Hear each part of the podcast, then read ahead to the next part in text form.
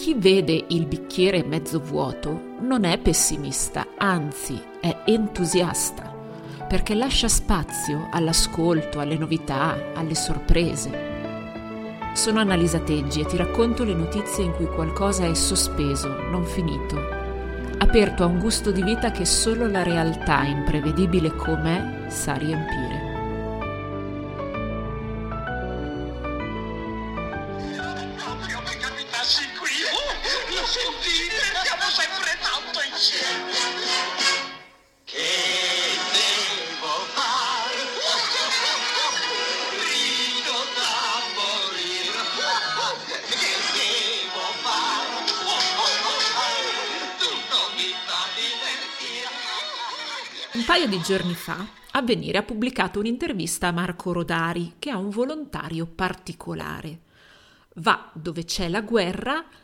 e ha un suo giubbotto antiproiettili personalizzato su cui c'è scritto clown.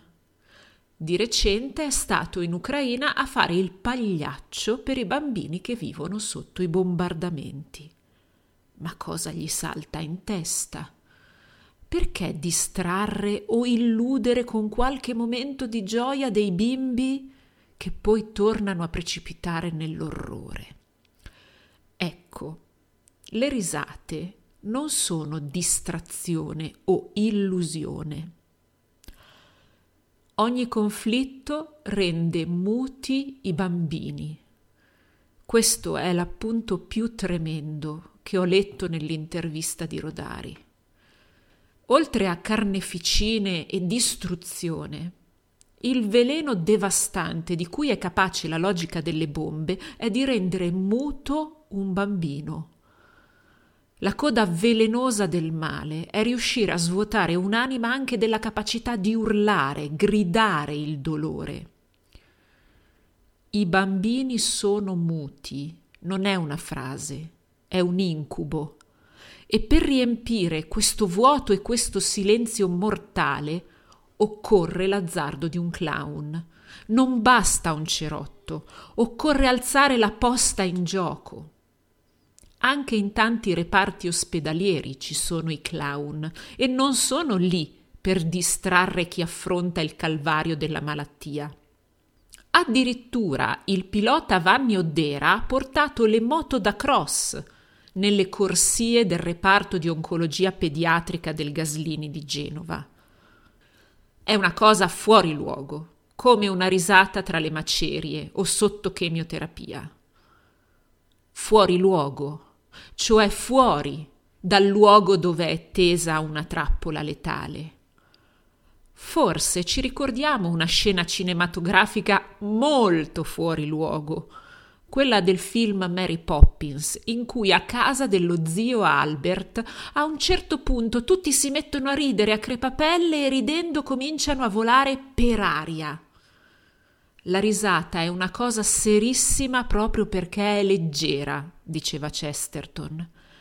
È come recidere il filo che trattiene un palloncino, così che possa volare perché il palloncino ha dentro una spinta che non va verso il basso.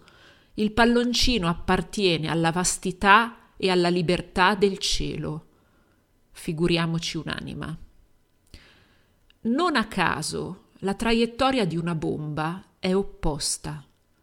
Piove dal cielo e schiaccia a terra ogni cosa, conficca l'umano in un buco, insinua la menzogna che le anime siano destinate a disfarsi sotto il peso della gravità. Ride bene chi ride ultimo, dice il proverbio, ed è vero. L'ultima parola su di noi non ce l'hanno i mille boati che la morte è capace di rovesciarci addosso. La forza di gravità del terrore schiaccia e devasta e rade al suolo Ecco perché il sorriso è e deve essere fuori luogo. È sacrosanto proprio lì dove c'è la guerra e c'è la malattia. E non è la nostra superficiale allegria da happy hour, ma la battaglia di chi vuole ricordarsi che l'uomo è fuori dai tentativi di prevaricazione del male che spingono in basso, sottoterra, La risata è la forbice che recide i tentacoli di questa forza opprimente e falsa. Siamo leggeri non perché siamo poca cosa, ma perché la nostra anima si riconosce simile solo al cielo. Non accettiamo nessuna riduzione o schiacciamento. Siamo qualcosa di così vasto e profondo e importante da poterci sentire compresi solo dall'infinito come unità di misura. Quando ridiamo non è per dimenticare, ma per ricordare integralmente e meglio chi siamo.